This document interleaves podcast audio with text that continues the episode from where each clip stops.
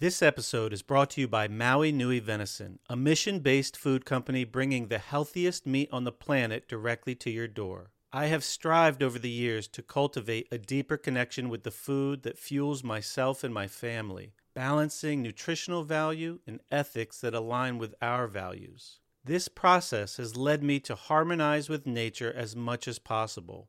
Maui Nui Venison brings this process to fruition. Not only does this company provide the most nutrient dense meat available, this is the only stress free, 100% wild harvested red meat on the market. An operation that is truly one of its kind, actively managing Maui's invasive axis deer populations, helping to restore balance to vulnerable ecosystems and communities in Hawaii. Maui Nui seeks to restore balance, not eradicate or farm these animals. Managing populations means only a limited number of memberships are available. Get yours while you can. Go to mauinuivenison.com slash mindful to get 20% off your first order. Before you drift off into one of our meditations or dive into a podcast interview, I would like to share with you one of the new opportunities for our listeners at the Mindful Movement. This is Sara Raymond, and I'm so excited to announce the expansion of our coaching services to include two of my good friends and excellent coaches, Nikki Dyer and Laura Cannon. Both Nikki and Laura provide their own unique skill sets, allowing us to meet the needs of our growing audience. If you want to learn more, just follow the coaching link in the show notes. As always, we are grateful for your support and look forward to working with you. Hello and welcome to the Mindful Movement Podcast. I'm your host, Les Raymond. Thanks for joining me today for another episode.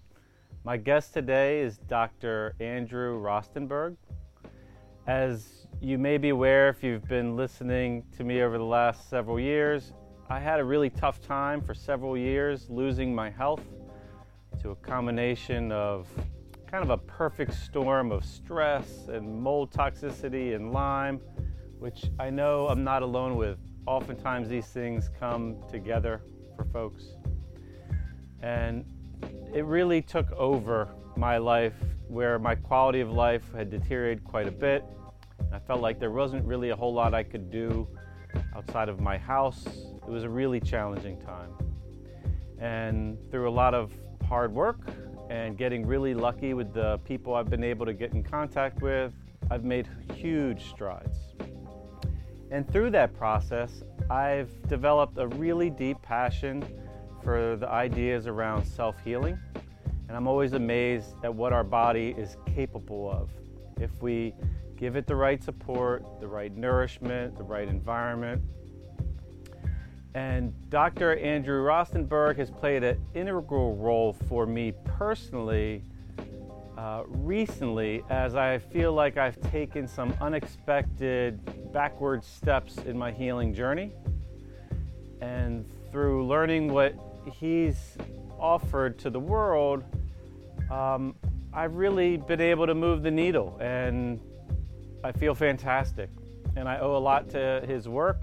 And what I'm amazed at is how simple the ideas were that he was presenting that wind up resonating with me, and then in turn, my body really resonating with those very subtle interventions that allowed me to take many steps forward. So, my hopes is, as always, to empower people to play a bigger role in their sense of well being. And I'm hoping that you could find something in this conversation that allows you to maybe take a step that you've been waiting for. So, again, I thank you for tuning in. I was really grateful to be able to talk to uh, Dr. Andrew today, and I hope you enjoy the episode.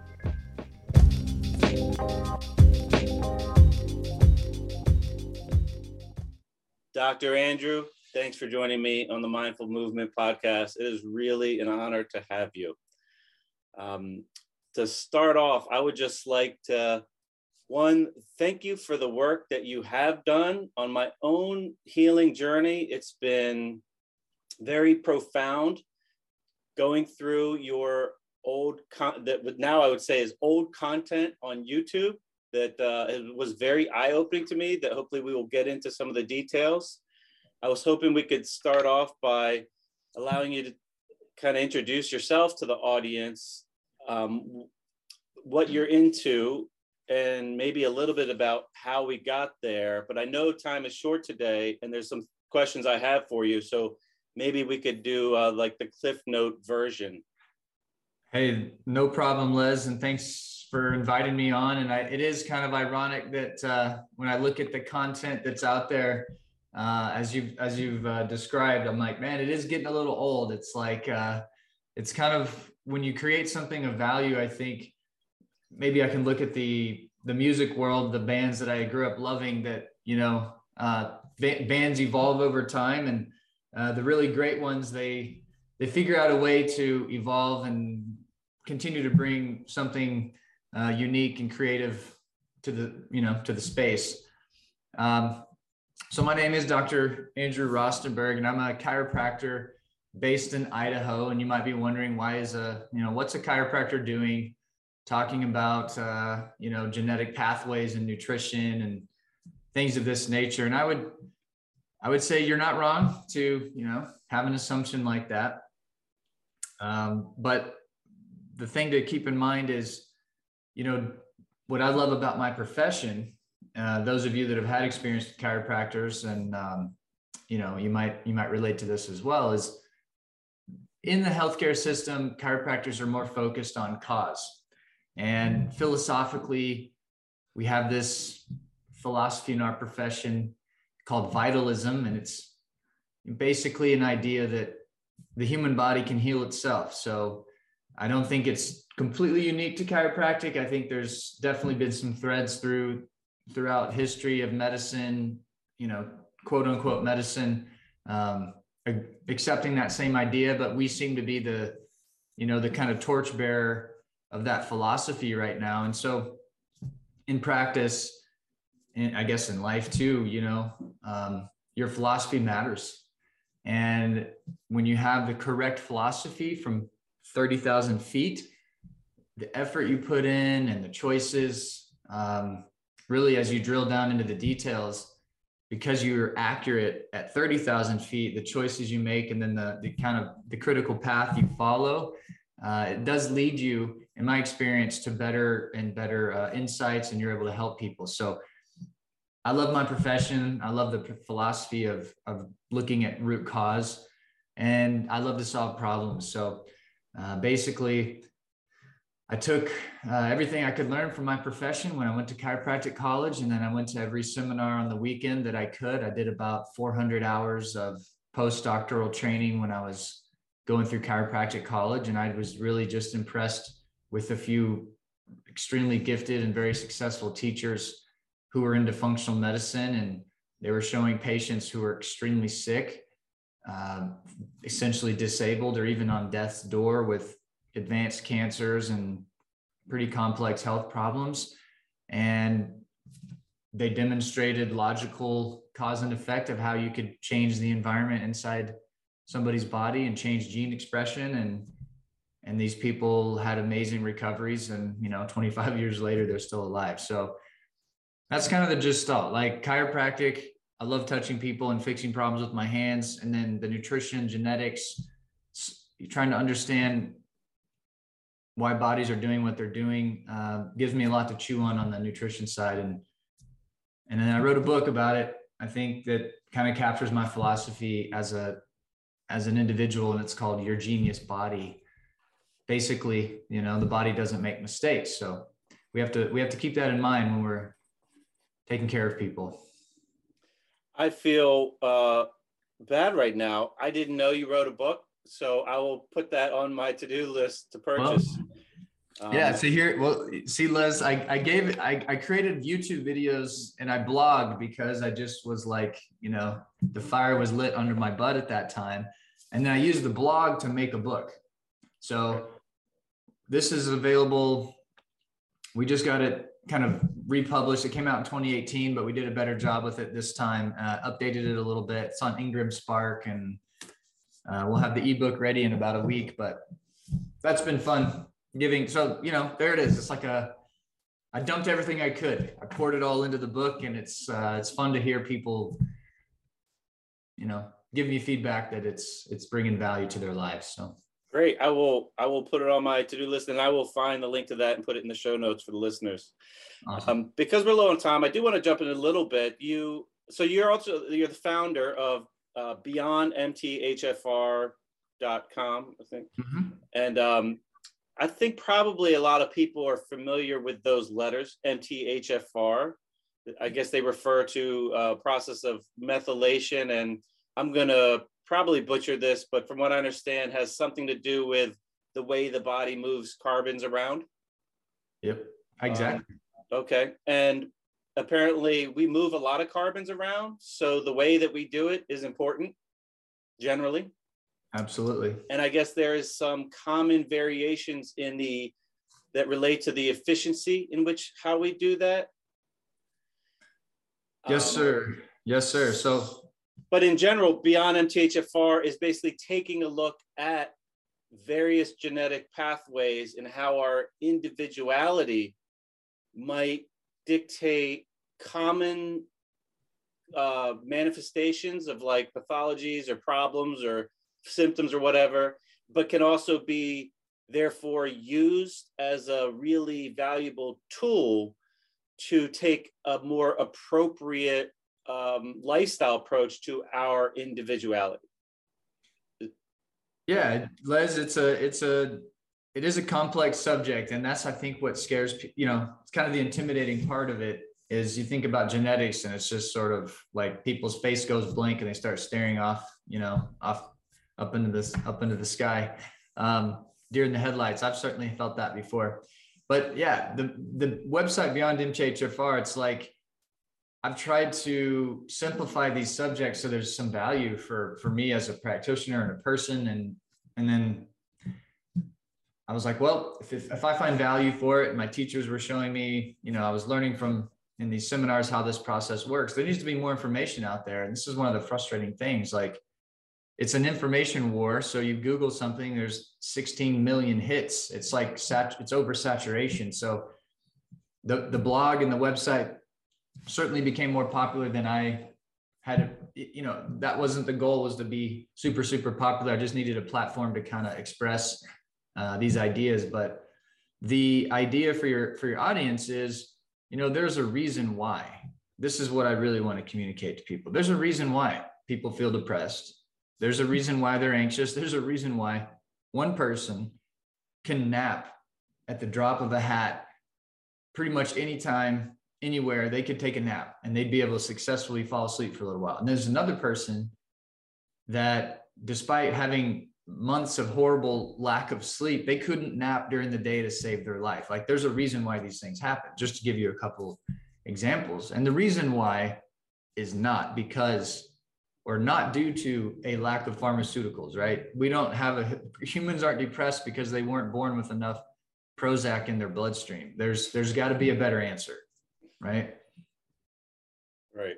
So methylation, MTHFR is is complicated, but it doesn't need to be something that uh, overwhelms you because when we when you bring it down to its essence, it's like this elegant process that can, if you get it right, it makes dramatic change uh, throughout the whole system that you experience. I mean, it changes your brain, it changes detoxification, it helps with growth and repair, and it just like works on healthy aging. And so this is this is trying to answer that question: Why do some families get cancer more than others? Why are some more depressed than others? Why do some have heart disease? Why do some people uh, get addicted to drugs and have that like self-destructive nature going on? Is it just bad luck? Does this does God literally just roll the dice and say, ha "Ha good luck, guys"?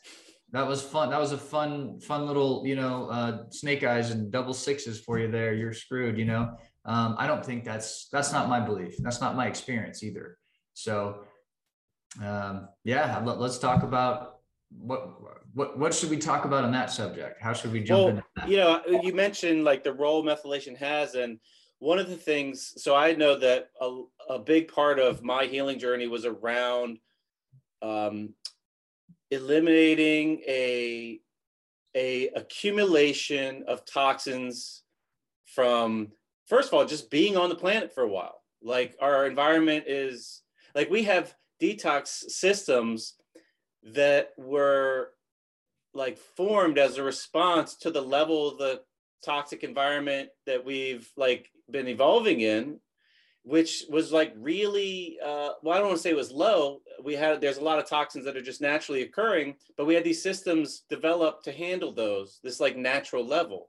And then i guess there's been like a real acceleration over the last 100 or 200 years of the amount of toxic exposure which is really a lot to ask for these systems like to to adapt to that like um, the liver the kidneys or, or the skin like the, the changes in these organ systems probably take a lot longer. Compared to other adaptations like you hit the gym if you're a deconditioned individual within like six weeks you could have like uh, noticeably more muscle on your body. Like it's it's pretty amazing how malleable some parts of our body are. Um, but like when you're dealing with there's no man-made chemicals and then all of a sudden there's like tens of thousands of them or and they're put not just you know in labs but they're in the food system they're in the air they're in the water supply so like all of a sudden we have a greater burden and our systems might get bogged down and some of these like i know methylation plays a role in getting some of these things out. So these systems get bogged down. And then, you know, your your resources internally are kind of spread thin and like something has to give. Something has to give, if you will. So um one thing that and I remember the first time I saw a functional medicine doc, they did a test to see, I guess, what my MTHFR, what they call SNPs, uh, mm-hmm were, which a single nucleotide polymorphism. Did that's I say that right? right? Okay. That's, um, definitely easier. Yes. And and she said something along the lines of this means you're like 40% less good at this thing, this process. And um, it was like something as simple as take some B vitamins and um, take this kind instead of that kind. Like take ones that are already methylated to take the burden off your body. And you know, it took very short period of time to be like, oh, that like jump started something. Like there's something to that. Like vitamins and minerals actually mean something. And um, so, but over time of being on the planet, getting exposure, all these things, then combined with like getting Lyme disease, which is more greater toxic burden, uh, a history of alcohol, so like a chronic toxic burden, and then going on antibiotics for the Lyme, which eliminated a lot of the mechanisms that we have to get rid of stuff in general, get things that our body doesn't want on the inside to get it outside. And it was like a perfect storm to have a lot of symptoms manifest. Um, and I've kind of, I went through a lot of um, like two steps forward, one, two, or three steps back, mm-hmm. uh, like roller coasters navigating this. And um, there were times where I made like a lot of progress and I couldn't figure out why. And I would try to like figure out what intervention was the magic one.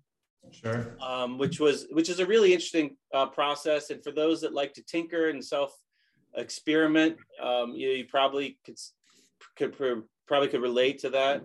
But I remember um, being having my eyes really open to a nutrient when I was binging on your your content that seem to act to my surprise on many different pathways that seemed to be related to what I was dealing with. And it was something that was like, I've never really heard, like I've heard mentioned briefly. Um, and I wanted to talk about that a little bit today. It's, it's choline. And from what I understand when I was learning about it, it was like it acts as if a B vitamin. And I knew at this point that vitamins and minerals were really important. And that like the reason they call it essential is because they're essential. Like a deficiency in any one of them will lead over some period of time to to some problem. Like some you're dying a little bit early for some reason. It could be a, an hour early or it could be a decade early but like you need these things. And if you don't have them there's a price to pay. And it's really hard to get them enough of them from nutrition, even if you're you pay a lot of attention to nutrition.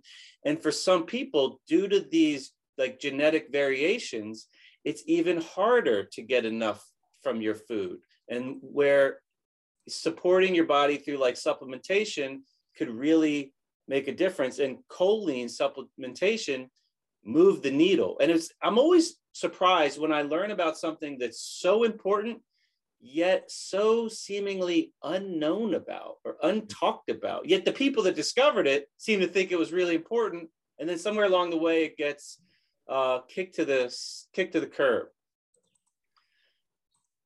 well, you know, choline, it's like what you're mentioning, Les. Uh, choline is basically a B vitamin. So for the listeners out there, you know, you have B1, B2, B3, and then it skips, goes B5, B6, you know, skips. You have, you get B7, you don't have a B8, you have a B9, there's no B10, there's no B11, there's B12. And you, and, it, and we kind of just accept that. Um, sort of logically without thinking about it. But there truly was, I mean, they, they numbered the B vitamins up into like almost 20 um, initially when they discovered them. And so choline is really B4. That's why you'll never see a supplement with vitamin B4 in it, but it'll have choline. And just like uh, the other B vitamins, it's essential for life. So, you know, vitamins are basically these compounds that run our uh, machinery at a cellular level. They're cofactors for chemical reactions.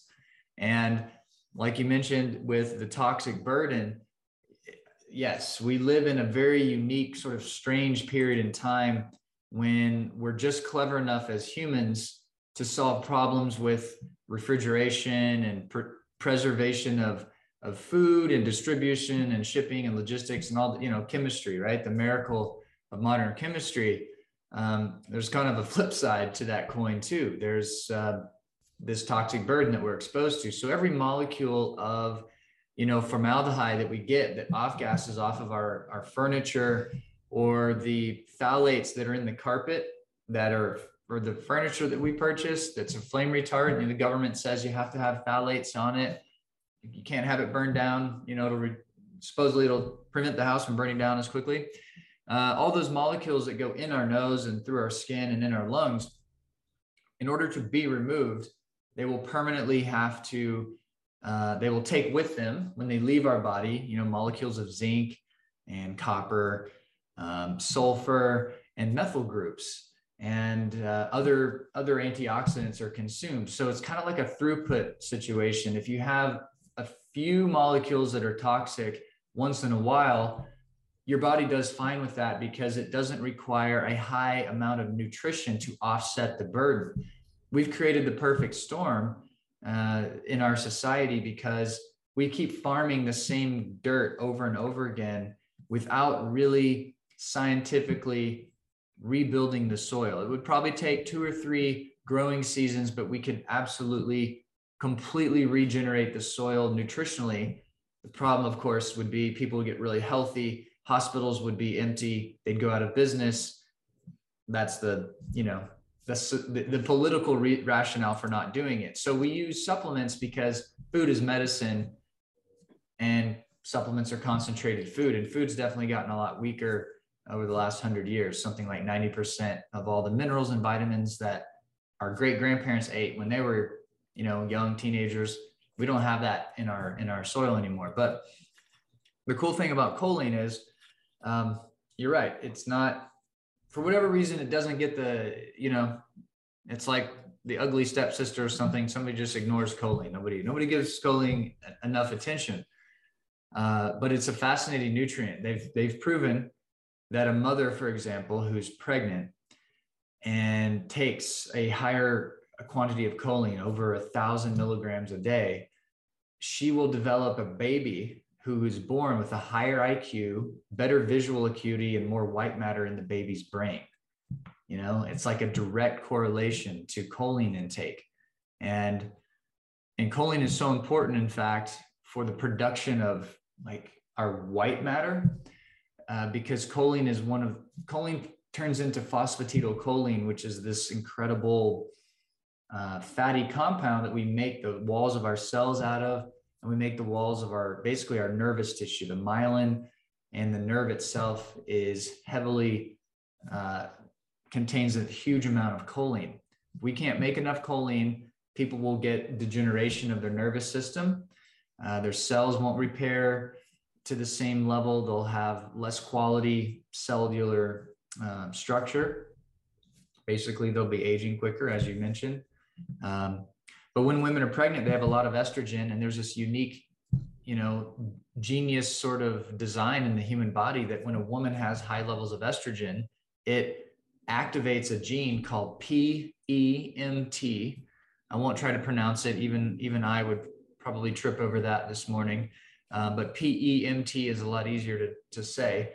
And that gene just pumps out massive amounts of choline because when a baby's growing, the most important part of the human body is the nervous system. And when a baby's growing from scratch in utero, you need a lot of choline to build this nervous system. So mother has a lot of estrogen, estrogen turns this gene on, and the gene pumps out choline. So men, in fact, men are much more susceptible to choline deficiency in our diets than women because we don't have that high level of estrogen. Um, so you see a lot of fatty liver in men. You see it in women too. Uh, that's another sy- symptom of choline deficiency.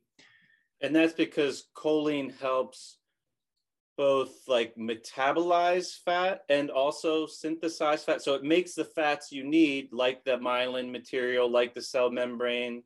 Also, I think it's involved with making bile, which is like a very important substance in our body. But then it also plays a role, I think, at the at the liver um, of breaking down fats or getting rid of fats. So if you're not if you're sufficient, you'll get kind of an accumulation at at the liver of fats. Yeah, your body's really smart. So we overconsume. So let's take the alcohol component, right? And I've had I've had moments in my life when I drank more than I should, and um, sometimes people, you know, take that to an extreme. Uh, alcohol is a sugar, so your body converts sugar calories into triglycerides because the body's really smart. It says, "Holy smokes, we have all these calories coming in in starch form, carbohydrate, baked potato, pasta, cookies, um, you know, cake, bread, etc. That's way more than I need." And I'm going to convert this glucose molecule, this starch that I've broken down into glucose, I'm going to convert it into a fat. So it turns it into a triglyceride. And a triglyceride has to be packaged into like a, a cholesterol molecule in order to leave the liver. And what's what, what you're describing right there, Les, is choline is the necessary um, rate limiting in, ingredient to build a a ball full of triglycerides so your liver can get rid of it and ship it to the rest of the body because our blood is water soluble right? So it's it's watery in nature and fat and water don't mix. Yet the the, the workaround is to create choline uh, molecules and create phospholipids out of choline and that allows the fats of different kinds to safely move around in your blood without, you know, like creating a big fat glob and creating a an embolism or a stroke. So that is pretty important for human. That's, that sounds important. yeah. yeah. In my experience with it too, I started uh, taking it, and to my surprise, like, um, I don't want to get too graphic here, but it was like within a few days there was some uh, moment in the bathroom where it's like what was that? Like my as if my body had purged something that had been uh, in like a storage closet tucked away for a long time somewhere somewhere along my digestive tract or you know hidden in and i assume it was like the liver finally getting a little bit of support to like move out like crud. Um, things that have been there from you know from either poor lifestyle growing up on a crappy diet all the alcohol the drugs the toxic environment whatever it was. And it was like um, it was somewhat prof- profound. Uh, and and then there was in smaller degree for several days like a, a smaller dose of that. And it was like i got some new life breathe in me almost as if this very important like the liver is so important. I know it has like tons of functions. I doubt we even understand everything it does. It's the largest internal organ and it and if it's if it's compromised in any way like something has to give. There has to be something that's kind of getting shorted from its lack of full optimization. And it was as if like they were my liver like came back online as if whatever was holding it back from being its best liver all of a sudden was like removed. And like eyes felt brighter energy um digestion like like it had very far reaching effects. My skin cleared up and had almost like a a better consistency to the touch like a softness almost not you know i'm almost 45 it's not like i had the skin of a baby but like as if it kind of aged backwards a little bit it was um it was very eye opening and i was i mean it was it was a big moment in my house. You know we talk a lot in my house about this stuff. And then my i can my daughter she's always like willing to tinker. And she's like what's dad working what's he taking now? He sees she sees something new in the supplement counter. And she's like should i take this? And i'm like i don't know. Like do i always say educate yourself. Do a little research you know and um, and she experienced the same thing and she's young so it probably wasn't the degree i am uh, i did but she didn't really have symptoms. But she said she started taking it and a few days in it was like well that was that was interesting you know coming out of the bathroom in the morning. Like what goes on there? Do you think that because you're deficient stuff accumulates and then when you get this like surplus your body's like oh i finally got what i needed. Let me like let me turn on all these things that I've been waiting to turn on. That's my impression. I mean, you know, what you're describing, Les, would, you know, if only we got that kind of same experience with all the vitamins that we take, you know, that would be an awesome yeah like thing to experience. I remember in chiropractic college, I was first getting into supplementation, and I literally remember my brain turning on chewing B vitamins sitting in lecture like the third or fourth month of a you know three and a half year program. And I was, I'll never forget that feeling of giving myself, you know, support for my own methylation system, which for the similar reasons, growing up, uh, eating garbage diet, I was a chronic meal skipper, real stressful kind of uh, dysfunctional home life. And then I was always like a, I mean, I'm like a type A Leo person, you know, my birthday's August 4th. So I'm always, I can't just do things and just enjoy them. I have to go completely 100%. Um, I'm trying to learn to grow out of that a little bit, learn a different approach, but good luck know, with that.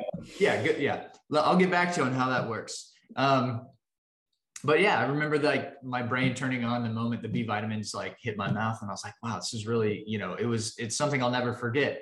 But the body, you know, I've I've worked with a few thousand patients. I've had about you know twenty thousand office visits uh, over ten years, and the the takeaway at this point your bodies are really really smart they do not make mistakes and they triage perfectly so what I really respect. You know, I read the news and I'm a diagnostician. I love functional medicine. I love relationships of how things work together. And so there's plenty of things in the world to get stressed out about and like bring you down.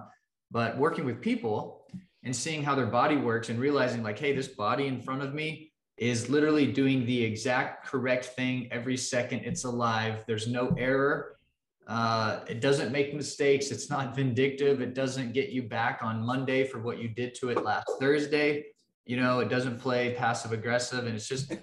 I love the I love the uh, working with that canvas, if that makes sense. Um, so choline, though, um, it, it's so if we tie it into methylation, one of the reasons why you can feel such wide-ranging improvements from choline is choline is not only the limiting ingredient to make cholesterol and move it into the blood, it also changes the recipe of bile. So, bile is supposed to be the consistency of what Dawn dish soap would be. Uh, if you were to go to the grocery store and buy a bottle of Dawn, you know, you could turn the bottle sideways and smash it really hard, and you would probably squirt it several feet through the air across the room versus molasses, right? You couldn't take a jar of molasses and get it to move very fast. You hold it upside down, you have to wait mm-hmm. uh, and keep waiting and keep waiting, and that thing's just slowly going to come out. That's what our bile is like without choline. It's like sticky molasses. And when you start to take choline in and get the right amount for your body, it begins to thin the bile. And so the body is a lot more effective at uh, producing bile and getting it to exit the body. That's probably one of those uh, bathroom moments people notice. It might make your stool darker, actually. You might see a green color because the only reason our stool looks brown is from the release of bile. So if you start changing bile function through choline supplements, you might notice uh, light tan go to dark mahogany. You might notice some of those changes, and that's completely that's to be expected given how it works. Um, and and bile, can we double click on bile here a little bit? So I've heard this referred as like the liquid gold, like its importance in the body. So it's you, you mentioned dish soap, and if I understand this right, it's it's essentially the emulsifier that allows us to take what's generally a fat soluble like toxin and integrate it with more of the you know water watery systems of our body that we use to get rid of things, whether it's through uh, the in the colon or through the kidney or uh, through urination. So bile plays this role to help emulsify the yucky stuff to help move it out. But from what I understand, it's kind of expensive to make. So we have, like you said, there's like no waste. So we we have our own like um, recycling process to so that we're not making a full new batch every time we move something out. Only a little bit gets moved out and then some gets kind of recirculated. So if it's not of good quality like consistency or viscosity or like it doesn't have that dish soap feel uh, that the that crud that's in it that didn't get out gets essentially recirculated and kind of retoxifying our body in a sense in this like feedback loop that we have where we don't want to waste it because it's just expensive to make i mean it is expensive and yeah we we absorb about 95% of it so if we absorb if we released an ounce of bile at a meal then you'll reabsorb 95% of that and only 5% will go out when you have a bowel movement. Uh, so that's also why, like, so bile being released from your liver is what we would call phase three detox. So you kind of alluded to it earlier. We have phase one that's the the analogy would be lighting a lighting wood on fire in your stove. Phase two is making or your your um yeah your wood stove Phase two would be making sure the smoke and the toxic fumes go up the chimney while the heat just stays in your house and is what you're, you know, you get the benefit of the heat without the toxic smoke. That's phase two. Phase three is would be somewhat analogous to cleaning up the ash that's left behind from this process and physically putting that out at the curb or mixing it into your compost pile out back and it's out of your house. So bile is really phase three, like emptying your bladder is phase three because it's physically leaving the system. Um, and same with bile. Whatever gets into your gallbladder never goes back into your liver. It, it, for all intents and purposes, what's in your gallbladder is analogous to, you know, the dumpster outside of a fried chicken restaurant uh, in your in your downtown area where you live. Okay, it never goes back into the kitchen but it doesn't mean that the dumpster gets emptied correctly. You know, hmm. you can still have problems out of the dumpster that it can make the restaurant right. problematic, you know? Yeah. Um, so I have to come up with analogies, man. You know, when we talk about this stuff, it's uh I, I don't I don't have confidence that I've communicated well to my patients uh, talking the scientific language. So I, I'm always gotcha. looking for, for metaphors. no, but that's useful. So the the liver makes it it's stored in the gallbladder when you eat fat your gallbladder is like a little pump it squirts some out so that it could work that fat and the idea is all the bad stuff that comes into the system we, are using that bile among other things to get it out. And if that's compromised in any way you have some kind of stagnation. You have some kind of uh, restriction of the general flow of our of our human system and there's likely to have some consequence to pay over time of not if but when. And there are certain nutrients at the core to all those processes that not only are super important, they're just generally unknown. They're just not like some of them might be outright disrespected, like they're just kind of forgotten. Um, and choline is one of them. Like I know when I think of vitamins and minerals that have really moved the needle for me, magnesium is also like stuck out. Whereas like I don't once I started taking it, I'm like, how did I ever live without magnesium? Like it, a little extra magnesium. I don't know if it's because the soil's depleted, like you mentioned, but clear, or maybe I'm just not eating enough of the right foods, but clearly I am better off if I supplement that. And I, I'm just always amazed that, you know, of how much that could be mean for me. And I wonder about all the people out there. Like I know there's so many people that just don't feel their best. They don't know why. And like here, you know, a big thing here I've repeated many times is I want to empower folks to play a bigger role in their sense of well-being, whatever that means for them. And nutrition is like such a big lever to pull when doing that. And we're generally uneducated. And I find that your resources have are very useful to to kind of educate the self. And there's plenty of you know books and other resources out there also, or working with the nutritionists and then the interesting part that you seem to be uh, intertwined with is how that genetic variability that we might have relates to what vitamins or minerals might serve you better. Like you mentioned, choline being uh, related to a rate limiting step. So, like all these, we're like a system of systems, and every little system has kind of some flow chart essentially that's like taking place where you know you eat a food you break a protein down to amino acid, and then that amino acid goes down some kind of pathway to turn into, let's say, a neurotransmitter that makes us feel a certain way or motivates us to do something. But the, every step has like these different parts, like the cofactors that allow some kind of action to potentiate to the next step. And everybody could have their own unique little bottlenecks due to the variation of the genetics. So taking a look at those pathways and then using your expertise with like whatever data points you have around symptoms and such, you could maybe not guarantee, but you could at least come up with something that's like worth trying. Like there's a good chance that, you know, this this could be a rate limiting step in your process uh, for for you know this system in your body um, let's try supporting it and seeing what happens. And supporting with something that already natural it's not like you're taking some lab made pharmaceutical. It's just look at what the body naturally is made to use to support this. And like let's just give it a little extra. And and if you're missing it and then you give it there's a good chance you'll get some kind of signal. You'll have some kind of barometer to say oh yeah that uh that helped. And i've experienced a lot where i've gotten nothing. Like I've spent a lot of money when I, especially when I was sick and I was in the I'll do anything to feel better phase. Money doesn't have the same value as it used to, and I'll just spend money on trying things. And I would say the majority of the things I tried, there was no signal.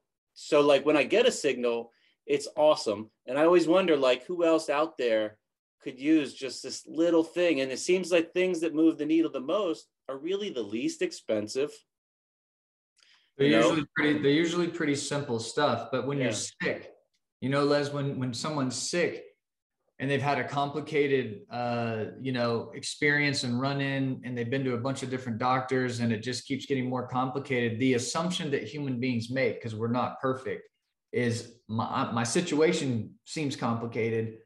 My health problem seems complicated. Therefore, without obviously, the solution must be super complicated, right? and that's what I I found that to be just one of our human uh, you know uh, tendencies that that doesn't really help us to think that we just project that complication onto everything. Um, but maybe one of the questions we should ask is like, who's choline? Who should eat choline? And it, you know, everybody has a requirement for choline. The the devil's in the details, or what what I find really interesting is we go back 30 or 40 years in this country, and what did they demonize? They demonized butter and eggs and saturated fat. Horrible advice. It's killed. It's it's killed people. Lots and you know millions of people have died from that advice. Because what people did was they right they they took out the, the natural fats rich in choline, fat soluble vitamins like vitamin E and vitamin A and vitamin D. And they put in seed oils that basically rancidify and create massive amounts of inflammation. It's a bad trade. I would always suggest somebody eats egg yolks and butter for their fat, then then then go eat, you know, canola oil or corn oil or you know, rapeseed oil is horrible. It's a conspiracy against human nature, what we have to live through. Like the propaganda is so strong we can't it makes sense that people are confused because they've heard it they've heard opposing viewpoints you know it's like yeah um, yeah the the seed oils are seem to be the most like insidious uh aspect or to, of of our food supply and it's been normalized to some uns- crazy level where like you can't go out to a restaurant without being exposed to them you can't. And it's you know i heard that mcdonald's i'm not giving them a pass okay? But you know okay. i'm i grew up eating eating it and back in the 80s and a little before all of their fries all the oil in mcdonald's was beef tallow. Now if i was going to cheat and go to eat fast food would i rather eat fries deep fried in beef tallow and know i'm cheating and not eating good food? I would yes of course want to do that versus fry you know fried food in, in seed oil or something. So it's almost like yeah, you know, uh, a little bit of that would be fine in moderation once in a while, but that's not how uh, it's it's marketed or, or consumed. But going back to choline for a second, there's one person out there who should not be eating choline, and this gets into the idea of epigenetics and the environment and how certain vitamins you take have uh, effects on your biome. They, you know, we can look at vitamins as you've described them today uh, like fertilizer. Okay, so it's cellular fertilizer. If you sprinkle vitamin B vitamins into a, a, dish with bacteria, a petri dish, believe it or not, the bacteria will grow much faster and they'll be more active because you're giving them fuel. Same would be true for yeast and fungi. And just go on up the, you know, the complexity chain. You know, if you give animals supplements to their diet, they have better energy and more you know they move around better they have better brain function and so do we but if you have a problem in your gut like you've been exposed to antibiotics and you've been uh, you grew up in america eating standard american food stressed out you know uh, taking antibiotics for the ear infections and the seasonal cold that you have several years in a row et cetera which is pretty common choline is rocket fuel for cellular function and the question is whose cellular function? So if you have these bad bacteria, these more aggressive kinds of bacteria in your gut, and you eat, uh, you know, grass-fed beef, and you eat seafood, and you eat a bunch of, uh, you know, healthy, even you know, local, organic, free-range eggs. Those are high choline foods, but your gut isn't healthy. Over time, if you eat rich like that, it does increase the risk of cardiovascular disease because the bugs are eating the choline converting what is supposed to be a vitamin into a toxin. But as soon as you clean your biome up and you do some restorative work, uh, getting rid of some of those aggressive bacteria species and yeast overgrowths, and you create more of a balanced biome, then you can begin to benefit from the vitamin. I just find that relationship, you know, um, very interesting on a daily basis in practice. That not even is it like who has which gene not even is it just the genetics and does this person need more B vitamins because of their genetics? They very well might, but are they ready for it? So there's that whole concept of like timing. When do you give these vitamins to people? And have you done your due diligence on the gut first? So that's another variable, you know? Yeah. We had, uh, I guess, probably a year or two ago, Dr. Michael Ruscio on, on the podcast, who has a book called Healthy Gut, Healthy You, really uh, exposed me to the idea where you know, oh, whatever the problem, kind of start there first. Like heal heal the gut because of all of its far-reaching actions, and then and then like reassess, like make some progress with the gut, and then reassess because just that act alone might allow the body's inner wisdom to kind of finish whatever healing is necessary anyway. Um, and surprisingly, I guess I was surprised that all the different things that have an effect on the gut, like in general, we would think that it's just the things that we put in our mouth, whether it's food or drink. But um, like other things can have a big impact too, like uh, anything that can cause stress, like our stress level, like whether it's our the thoughts that are rattling around in our head or the emotions that we have difficulty handling or emotions or traumas that we've like tucked away and hidden from ourselves. To my surprise like all those all those aspects of you know being a human things that we generally all will experience at some time you know our response to those things the way the tools that we have to to manage those uh, can affect the quality of our our gut and the way that it's behaving as far as what that microbiome makeup is. Um, whether that's through like excessive cortisol production or whatever it is i don't know all the mechanisms there but like you could affect your gut positively by doing something very unrelated to food like uh, taking a walk in the forest or you know reading a book having quiet time, meditating, spending time with loved ones, being in the sun, which I think is really fascinating. Yeah, the sympathetic nervous system and the parasympathetic, the autonomic coming through the vagus nerve, you know, it is it is a really the good thing to be aware of. And you're right. I couldn't take somebody who has a super stressful lifestyle. They're not they're not practicing good like personal emotional hygiene. They're not making making time for those uh, you know quality things that you just described you know walking barefoot in the grass you know that's really good for you too. You can take a lot of supplements and you can work that angle but uh, we are emotional spiritual physical biochemical beings all at the same time. So i mean there are there are definitely times clinically when you see all the evidence of a gut problem you do you can do functional medicine testing on patients, looking at organic acids. You can do stool testing. You can really figure out what's living in the gut. You can make great recommendation on supplements that works for 19 out of 20 people, but sometimes uh, there is other stuff in the way, and that's why I like to, you know, I'm, i may recommend somebody go do, goes and gets acupuncture. We have an acupuncturist who shares office space with us, so sometimes sometimes you need acupuncture, sometimes you need uh, tapping or emotional freedom technique or cognitive behavioral therapy. So a good doctor is going to be flexible and think creatively. And the problem with our healthcare system in general, my observation is just that doctors are no longer rewarded for creativity. And I just, it kind of makes me bummed out because mm. I, I just don't know how you solve problems without creative thought process. I'm just like, how do you do that? You can't, if you get punished for being creative, then you're never going to solve anything, man. Oh, know? that's really profound. Uh, that take, I like that.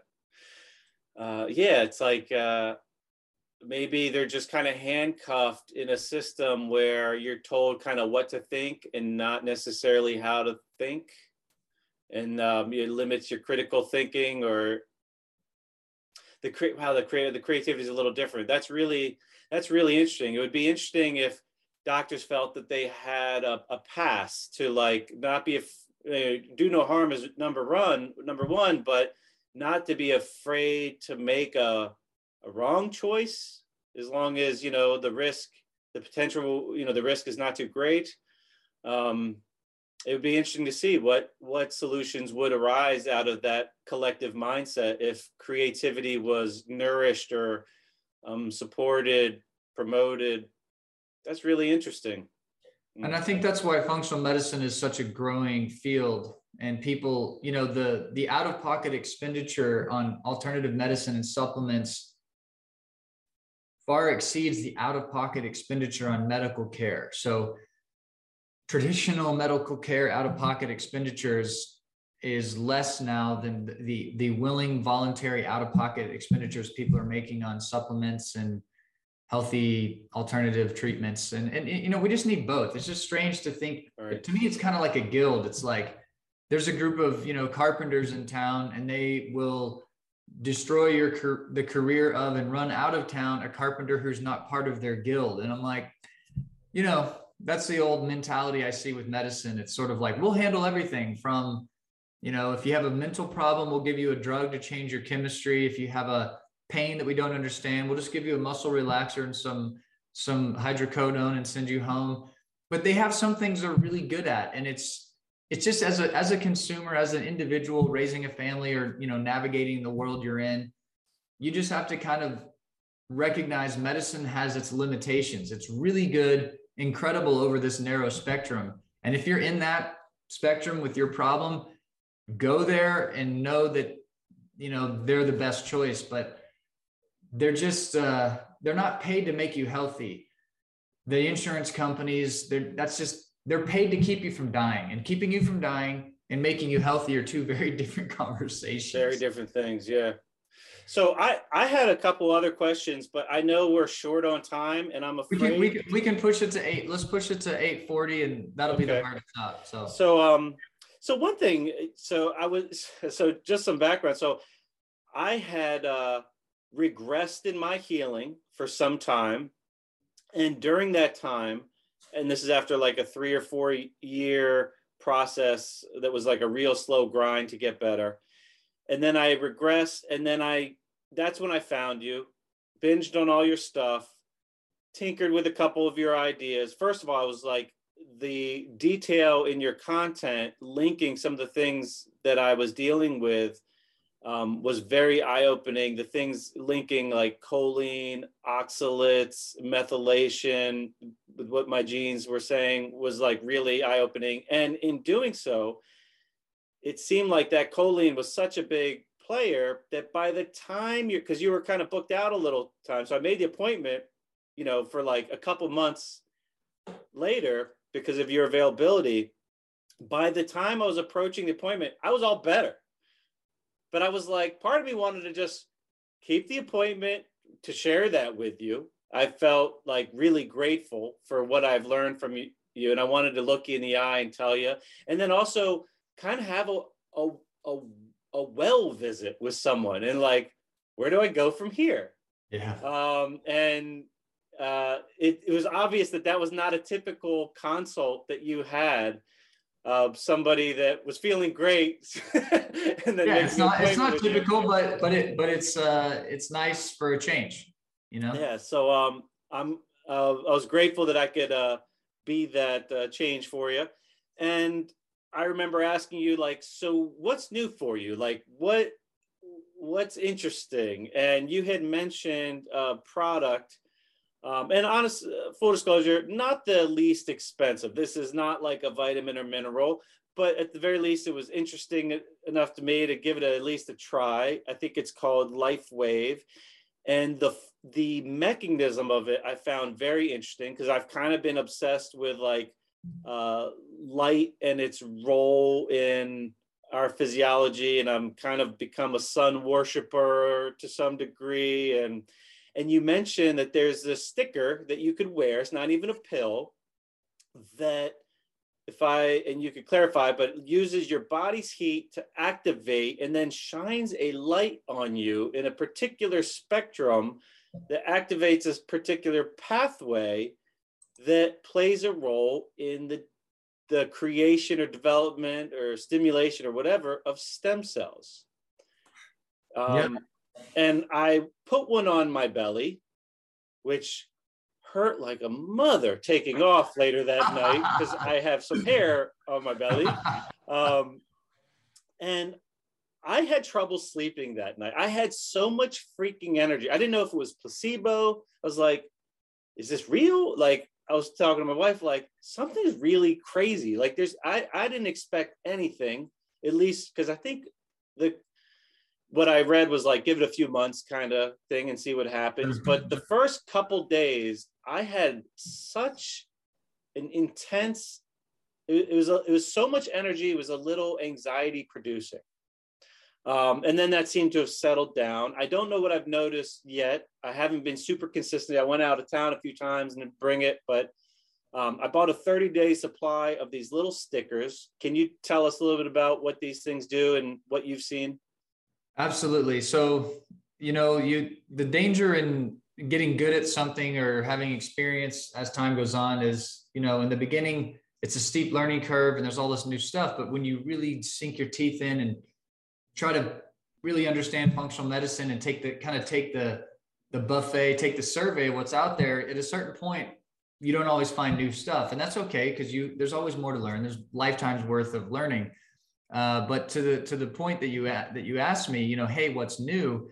Well, when I was going through my training with functional medicine and, you know, with these doctors who were traveling all over the world teaching, treating the sickest patients, I never heard a single solitary thing about uh, copper peptides. You know, it's like never mentioned, never, it was never brought up. And a couple of years ago, uh, a colleague of mine, a friend, a chiropractor, and um, you know, natural medicine doctor that's a, that's uh, works in the same town as I do. He's kind of a mentor. He dropped a few of these patches off, and he's like, he just kind of dropped them off, said, "Hey, check these out. These are pretty cool," you know. And he sat on my desk for a few weeks.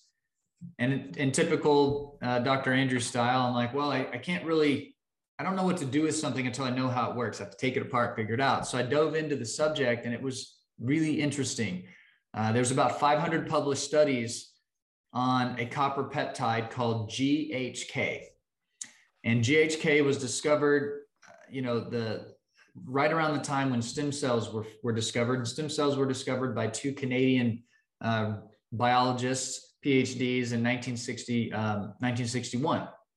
So right around the time DNA was figured out, they figured out stem cells. And stem cells, of course, are the blank kind of canvas that can become anything, right? It could literally be, it could literally heal the cuticle in your thumb if you smash it in a door, or if someone were to have Parkinson's or have a spinal cord injury, there is evidence that stem cells, I mean, stem cells can become new neurons, new myelin coverings, new eye, you know, new retinal cells. I mean, this is what they're capable of. Really powerful idea to have a blank slate uh, cell that can become anything.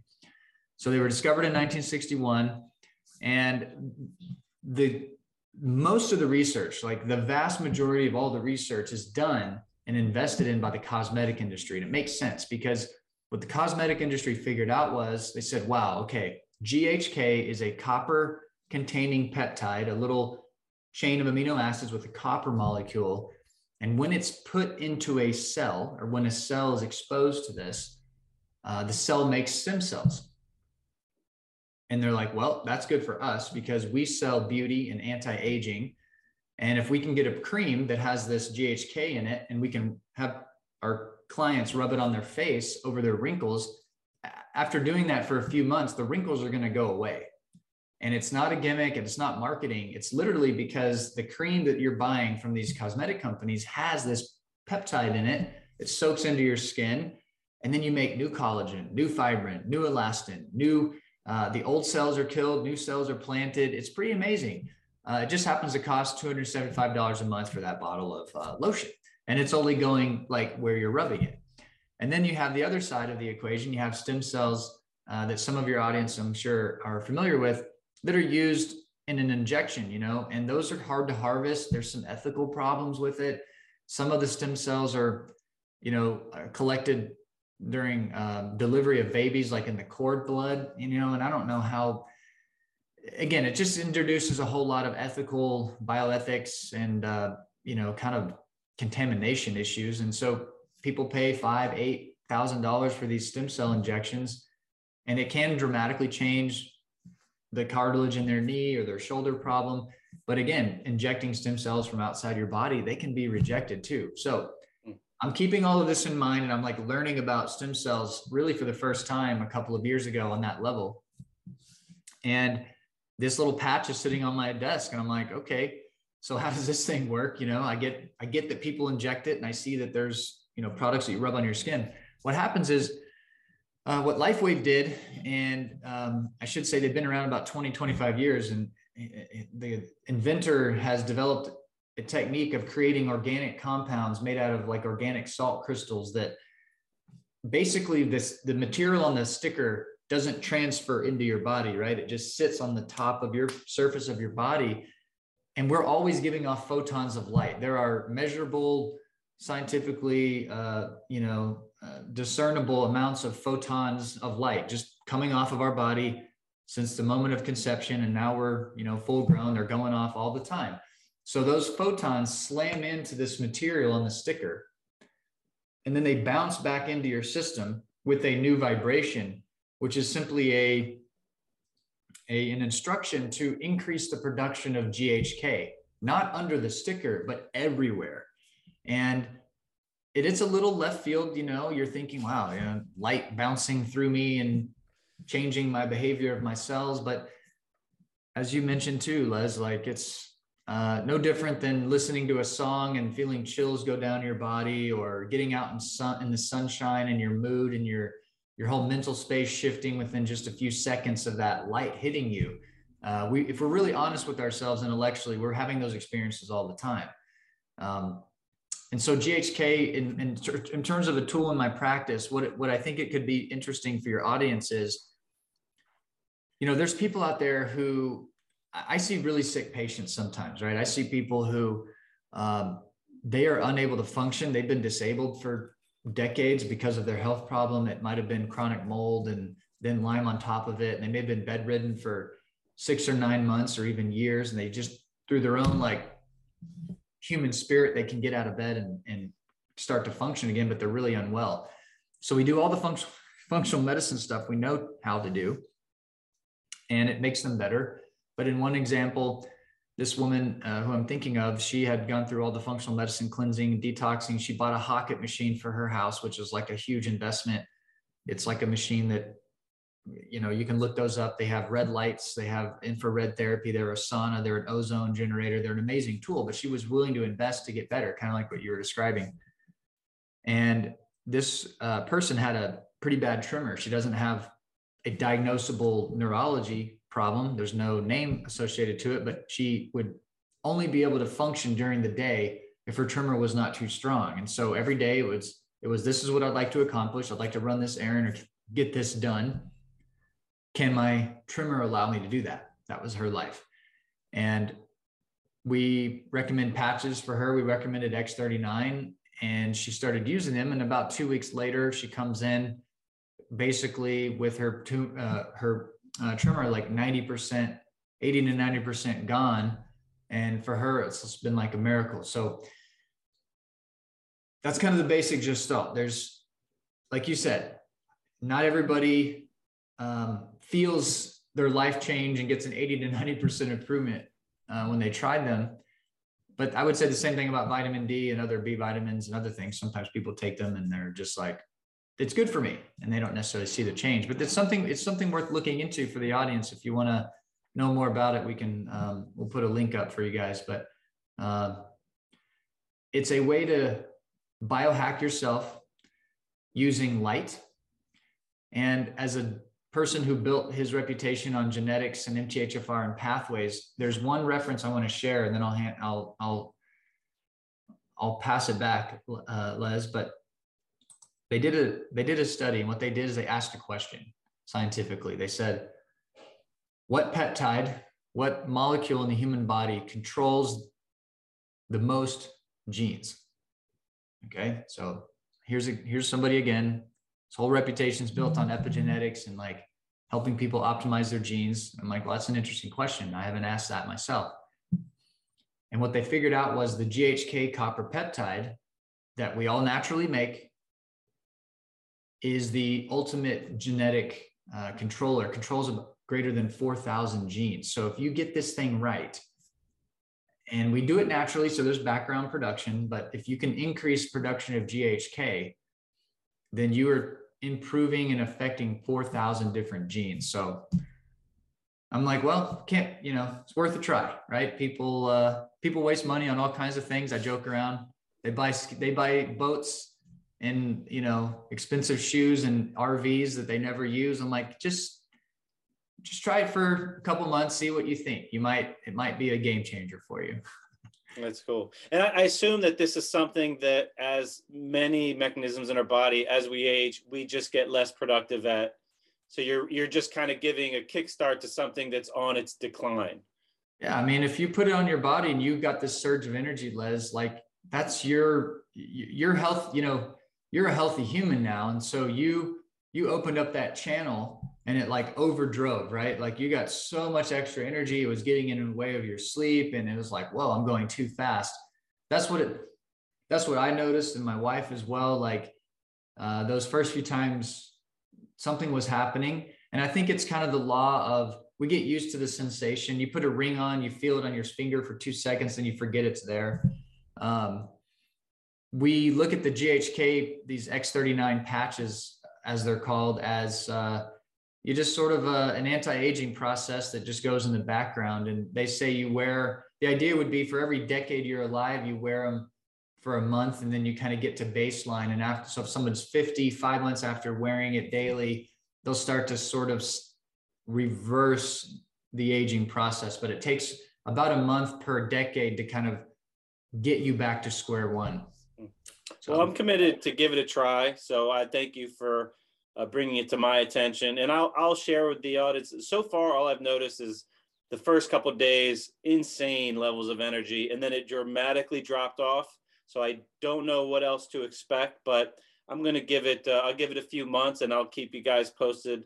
And uh, and I also will try to put a link into the show notes if you want to learn more. And I, full disclosure, I think it's some kind of multi-level marketing thing, which I know turns a lot of people off.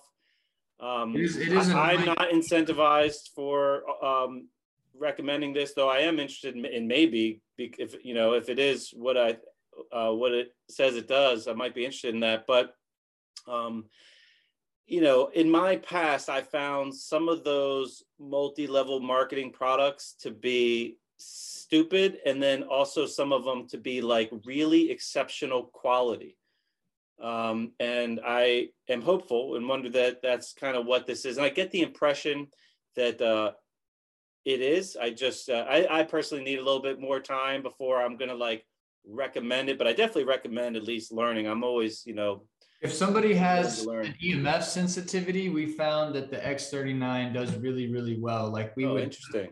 we put cell phones on people and then call them and they we turn the cell phone on and lay it on their body. And we can muscle we can do you know biofeedback testing and other uh, analysis and you can just their body's taking it like a um, it's like a noxious stimuli. It's irritating their system. And then we can simply put a patch underneath the phone and it'll silence all that negative reaction. And one of the reasons is when you build Faraday cages and when you ground electrically, it's using copper wires. So if you, there's something valuable about having these copper peptides in our system, kind of acting like a Faraday cage for our own system in this electronic world we live in. So I think oh, it's it's, it's, worth learning more about. Yeah. Totally, I agree with everything. And it is, I guess, supplemental because we can get copper. Ideally, you get copper through food, like by eating your liver once a week or whatever. There are sure. foods that are high in copper, and generally they're you know they might not be the most popular foods. Uh, liver seems to be kind of the ultimate uh, multivitamin of some sort in the food matrix, and um, I think that is high in it. And most people aren't really uh, itching to put that on their plate on a daily basis. but um, and maybe I'll do a little uh, search of what other foods have that uh, just to learn more about the role of copper in the body. I don't think we need a lot of it, but the amount, the little that we do need, I think is really important from what I understand. 100%. If you want to know a really good resource for research, it's the Linus Pauling Institute. Okay. Uh, he, you know, probably the greatest American scientist of all time. The Linus Pauling Institute is at the Oregon State University. And you just type in copper Linus Pauling Institute or whatever vitamin you're looking at. And I think it's the best, succinct, easy to read resource and I still go back and read it because it's just it's just a great resource. But hey, Les, thanks so much for inviting me on, man. I Thank you for com- coming on. I really appreciate it. Hopefully uh next year we'll do a part 2 and get to the questions I didn't have time to. Thanks again for all your help personally for me. I am grateful and uh, thanks for taking the time and hopefully the audience has out there has uh, got some value out of it. All right everybody, have a great day. Thank you. Well, I want to thank you again for tuning in. I, of course, appreciate your listening. I'm very grateful for all the support. If you have any questions or comments, then uh, please send them our way, and I'll do my best to respond. Um, and check the description for any links that we've mentioned in the conversation. And if you feel like you're struggling connecting some dots related to your health and not sure uh, what to do next, maybe explore uh, either Dr. Andrews' book or his website or his content and see if there's a gem in there for you to find. Um, just some brief updates. One thing I wanted to share is on now, these podcasts are now on the second channel, which are more educational related. Our primary channel, The Mindful Movement, will still be where the meditations, think of that channel being a place for more stillness, and this channel being a place for more uh, application or education or movement. But um, on the other channel, we are consistently kind of offering a live session on Thursdays. Sara and I are generally taking turns with those. It's been a lot of fun. So they're fairly brief, so I do encourage you to check them out. They're about a half hour long. Uh, Sara usually does some nervous system work and then uh, a meditation, and I might present it more with a little gentle movement or stretching, followed by either some breath work and or some meditation. So please join us for that. And if you feel that you know someone that would benefit from the conversation you just heard or any of the content that we're providing, then we just ask you to spread the word. Thanks again for tuning in. I hope everybody has a terrific day.